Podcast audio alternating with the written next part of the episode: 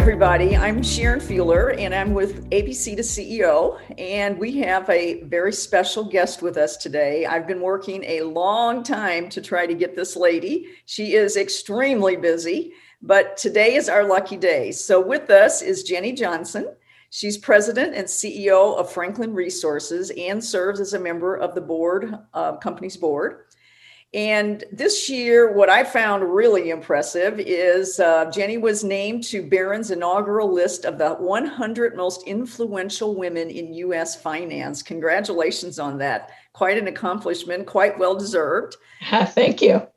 So, um, so what we want to do today is just get a little bit of words of wisdom from you um, that we can share with uh, young women, that being um, young career women and also high school age women and and parents of, of younger girls and, and give some advice on that. So so why don't we go through a, a few thoughts here and I, I just like to hear kind of what your thoughts are.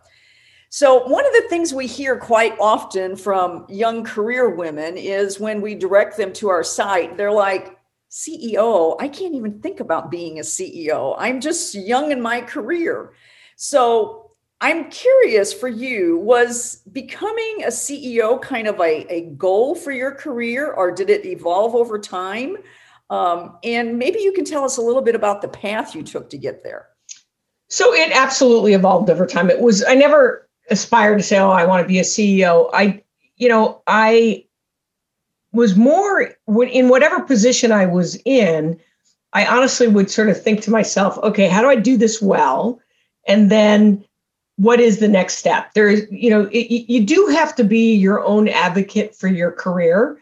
I mean managers are always told they need to develop their teams but you also have to be your own advocate. And women are probably not as good at men as men at, at doing that. Um, but i would always have in mind sort of what would be the next thing but i'm not going to get to the next place unless i do a good job where i am well, that, that's that's true, I guess, for every role that people are in. But so so thinking about for you when you were in your twenties, you weren't thinking about being a CEO at that point yet. And uh, but tell us a little bit about the path you did take. So when you got out of school and kind of some of the roles that you think sure. were important to leading up to where you are today. So I, I, I knew I wanted to be in the financial services business, and my father gave me some advice that was, "Hey, if you're going to be in financial services, you probably should work out of New York." So I did. I, I took kind of a management uh, trainee type program in New York, uh, but honestly, I had fallen in love, and so uh, after a year, I became engaged and, and, needed to move back to California, where my fiance was, uh, and so you know started you know, working in the business and um, again, kind of that mantra of just keeping my eye open for opportunities. And so when a job opened up, I actually took over a role running a credit card department. And I have to tell you, uh, it's one of those things where you don't fully appreciate what you learn and and and those skills that come from there and, and that you're collecting along the way uh, that can be hugely valuable down the road. So in the case of credit cards, now everything's about data. Well, credit card companies back in the you know early 1990s they were really the only industry that really understood the power of data and its predictive value in human behavior. Uh, and that has served me incredibly well now in in understanding how to use it. And so i did that for a while. I did various banking things. I um, i then took over or we launched a auto loan uh, business and a finance company. So i did that for a while um, but I wanted that was not core to the business at Franklin Templeton, and I wanted to move back into a more core role. Um, and at the time, kind of the internet was becoming the next big thing, uh, and I took over a group called the e-business group. Uh, hard to believe now, but at that time, people viewed their website more like a billboard versus a communication channel. Yeah. So nobody quite knew what to do with it. It sort of sat outside, but it was sort of where things were going. So I took over that and then eventually um, was given great advice uh, by a mentor, which was um, uh, a, a, gentleman by name of Lenny Mendonca, who was with McKinsey. And he said, anybody who's going to be a senior executive in a firm better understand technology. Uh, so I took over the role, even though I didn't have a big background in technology, I took over the role of uh, chief information officer. Uh, again, another thing that I look at was a pivotal point in my career because it is really nice to be a CEO today that understands technology. And I basically rolled up my sleeves and wasn't afraid to ask the stupid questions. You have to do that. And and sometimes people are surprised when the, the boss doesn't know when you're asking the stupid questions. And you have to be fearless and not embarrassed by doing that. Uh, and, and I was, and and I learned a lot. Uh, and then I kind of moved on to various roles. I became chief operating officer, and then co-president, and and and then president, and then and then finally CEO. Yes, very very impressive path you took. But your story reminds me of a, a friend of mine who uh, he was an engineer and young in his career probably, and I don't know exactly, let's just say he was in his late 20s, and he was asked to take a role in PR and government relations. He is like, why would I do this? I'm an engineer. Well, his mentor said, just do it, put your time in. Well, he later became the head of a mining company. And that PR and government relations, he said, was one of the best things, but he didn't know it at the time. So yeah, I believe that. And and let's face it, as a CEO, you have to have a really broad understanding of a lot of different things. And so every part of that, um, you know, adds something to what you do. In the case of the engineer, he's probably an introvert. He was put in an extrovert role. But that's what right. a great way to take. And again, that's that fearless risk, you know, being able to take some risks and being not afraid to fail. Uh, right. Uh, and one of the things I learned along the way uh, is that probably the, the, the time in my career that I learned the most was when I was running our auto business and we ran into trouble and made some mistakes and failed and dug my way back out and dug us back out of it. But it to this day would be the time that I said I learned the most in my career. And I think that the key is is that you're going to fail. Don't be afraid of failure. It's only failure if you fail to learn something from it. And I learned uh, tons that became valuable later on. What a great, what a great way to think about that. That's a wonderful way. And you know, you mentioned something else I'd like to touch upon. You said you wanted to move back into more of a core business. I think one of the things that I find with women particularly is they get put into some staff roles, administrative roles, and they can be successful. I was, I am a victim of this and successful, kept moving up but never went into the right roles to get you to the path of CEO. Yeah, no, that's that's definitely an issue, and that's where I think a great mentor is so valuable. Uh, and and you know, I also women are known for building deep relationships, but not building wide relationships. Uh, and and I'm definitely one of those people, but I have been working on widening my uh, net of relationships. But a good mentor will help guide you through um, uh, you know kind of what that path should be and honestly i'm going to share just an experience i had today I, I got together with a group of women uh, from my industry that we've all become friends and supportive of each other and we were giving an update on uh, and uh, one of them said i want to talk to you about two things you said and she challenged me on some decisions i was making uh, in in you know she's my friend so it was nice but it's so valuable to have somebody uh, because I needed to go through and sort of talk through the process of why I was making those decisions. You know, one of the things when you become CEO it can be a lonely place.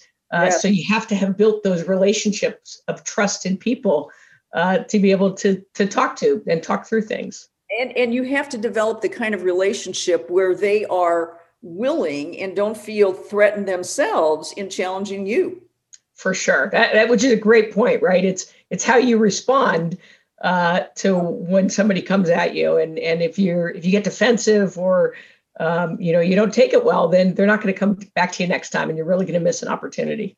Yeah, great advice. So let's talk a little bit about. We have a lot of listeners that might be parents, but we also have some high school and college uh, women.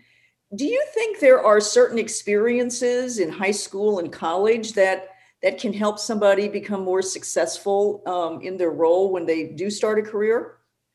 Sure. I mean, for me, sports was a big part of my high school experience, and you know, I think uh, I think playing on sports is is is is great training for anything, right? It's you have to learn to be a team player. Uh, you learn to be competitive. You learn to be strategic as you're trying to think about how to go. But but to me, it could be any passion, right? You know, being uh, if you're if you're passionate about performing, right? It's building those networks of people, being willing to risk yourself by trying to go after the really tough role. Um, and and so I think it's it's that taking a chance and taking risk that maybe people will laugh at you, maybe you won't be successful. That's the only time that you're going to push yourself to really get to that next level.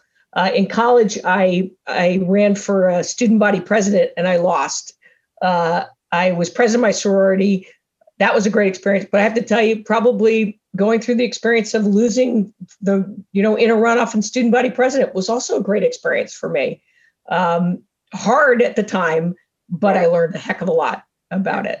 It's all about what you do with the experience and how can it help you to actually make it to another level. For so sure. I know at, at uh, you know, at Franklin Templeton and financial services in general, um, we've seen more women coming into that role, but but how would you, as a CEO, how are you creating opportunities for women to keep advancing? We did a uh, ABC to CEO did a women in finance panel a couple weeks ago and had a lot of uh, information about finance for women and all the opportunities. But what are some of the things that you're doing that you might like to share with us? Yeah, so something was triggered by my daughter when I asked her, would she go into this business? And she said, Oh, mom, I want to do something that helps people. And I said, Are you kidding me? This is a business that really helps people. We help people achieve the most important milestones in their lives. Uh, and I realized that as an industry, we had our own PR problem, right? We need to talk about the purpose of what we do, and purpose inspires people, and particularly women. Uh, and so I think one is talking about what we do in in this industry in a way in which people can relate to the purpose.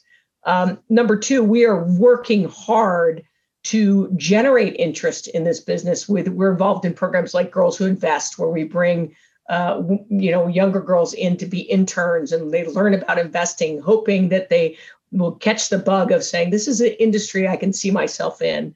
Um, we we actually are now using that program to be one of the feeders into our what we call our futures program, which is our college graduate program where you rotate in different parts of the business.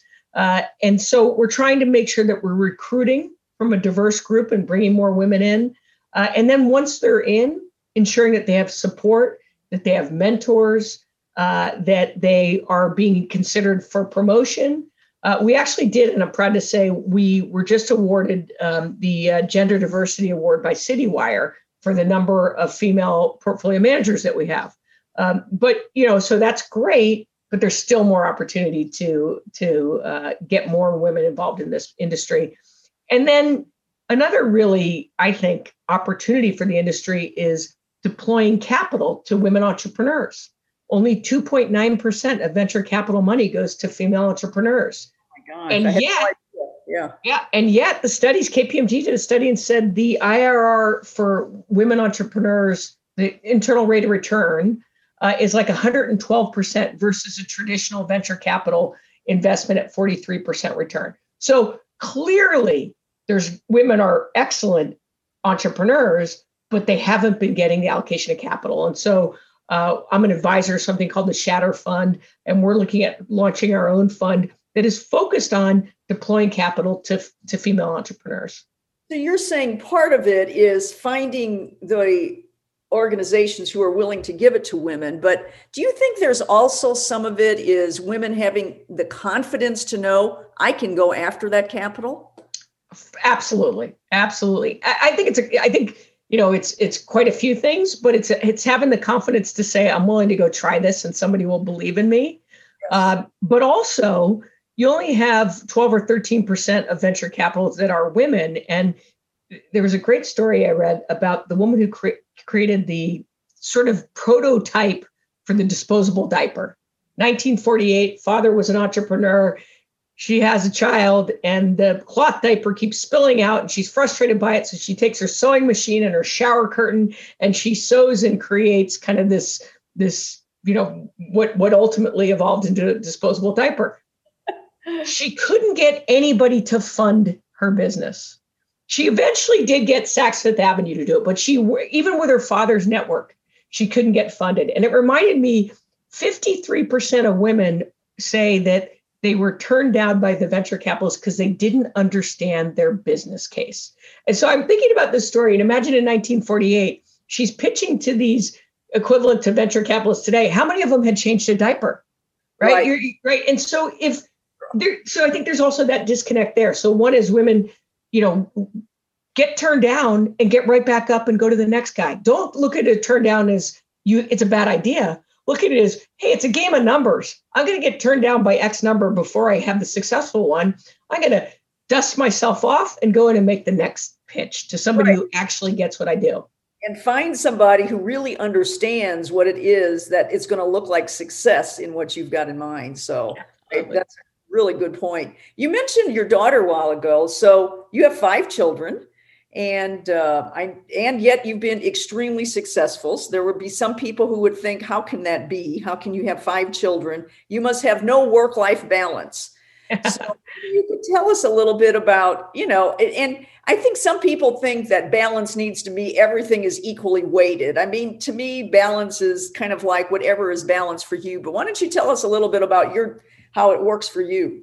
Well, first of all, there's no such thing as work-life balance because everybody does think of it as equal weighted, and that that doesn't make sense. But let me, before I get into that, I, I will say, um, so my mother had seven children and then went back and graduated from Stanford Medical School. I attended, I was probably in seventh grade and, and attended her um, medical school graduation. And so I, I, you know, jokingly am the underachiever with my five children.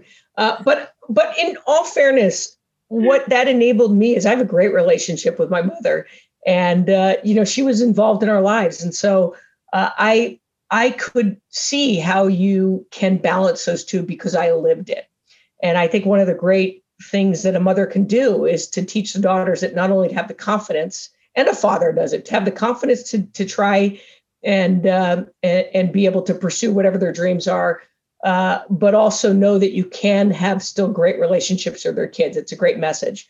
Back to that kind of true work life balance. The reality is sometimes work is going to take you in and demand all of your time or most of your time. And sometimes your family is going to. And one of the things that I used as a tool to kind of guide me when those two conflicted is I'd try to throw myself forward five years and say, if I look back, which of these things is going to be more important to me? And it was amazing. Often that provided clarity about what thing you needed to do right then. That's a really good way to think about that. I've never heard somebody describe it that way, but that's that's a wonderful way to think of it. And I know so many young people, you know, they've seen their parents work really hard and probably a number of them did miss family events and children's events and things like that, but uh, but to to think of it in that light kind of helps you see what's really important to you. Yes, definitely. And and you're going to miss some. You're never going to be perfect. And um and you know, it's it's not a bad thing for your children also to learn that, you know, life has some of those trade-offs that happen, but you got to be there for the important ones. Right. Well, I've committed to 20 minutes. We've just got a couple left. But I would just like to ask so, what kind of is there some other message, something else you would like to say to our listeners that maybe we haven't talked about, or maybe something that you see in women today that you know if women did this or if young girls did this or it, what else would you like to talk about in our remaining couple minutes? You know here's i guess one thing i would say. If you find yourself thinking that you want to do something and you find yourself being the one talking yourself out of why you're capable of doing it stop and just say go for it I'm going to take that risk. Because I have seen more women talk themselves out of um, an opportunity before they ever were even allowed to to go in and try and to fail it. And I'm going to share a story. Um, I won't say who it is because I don't know whether it's mine to share, but uh, she is now a CEO and ranked in the I think 100 most influential women um, in I, I think, in the world, actually. Uh, and she tells a story about how her boss came to her and said, I'm going to be retiring. I'm looking for who do you think would make a good CEO? She went, huh, that's really interesting. Let me let me think about that. And then she gave a couple of names. And then she was asking a couple of people, and one of her colleagues said, you know, you understand, he's asking you whether you want to be the CEO. And she said, well, I, I never even thought of that. So she went back to him and said, You know what? What about me? And he said, You're not ready. You're not ready because your response wasn't immediately, I am ready to be the CEO. So it passed up on her. But then he came back, came back about six months later and he said, Well, I'm still thinking about it again. Let's go through any ideas. And she said, In that time, I made the point that I was ready to take that job. There, what a great story. I love that because I think you're right. I think so many times women, you know, a, a, man will see himself, and this is not meant to be a negative towards men, but there's just a difference here. So if a man knows the 20% of the job, he thinks I'll learn the 80. The woman thinks she needs the 80 before she gives her chance, self a chance to learn the 20. Well, we are out of time in order to stay to your schedule, but you have been a delight to talk to. Well, this is a lot of fun, and and thanks for what you do. I think this is a really important uh, podcast. So, uh, just you know, thank you for doing it.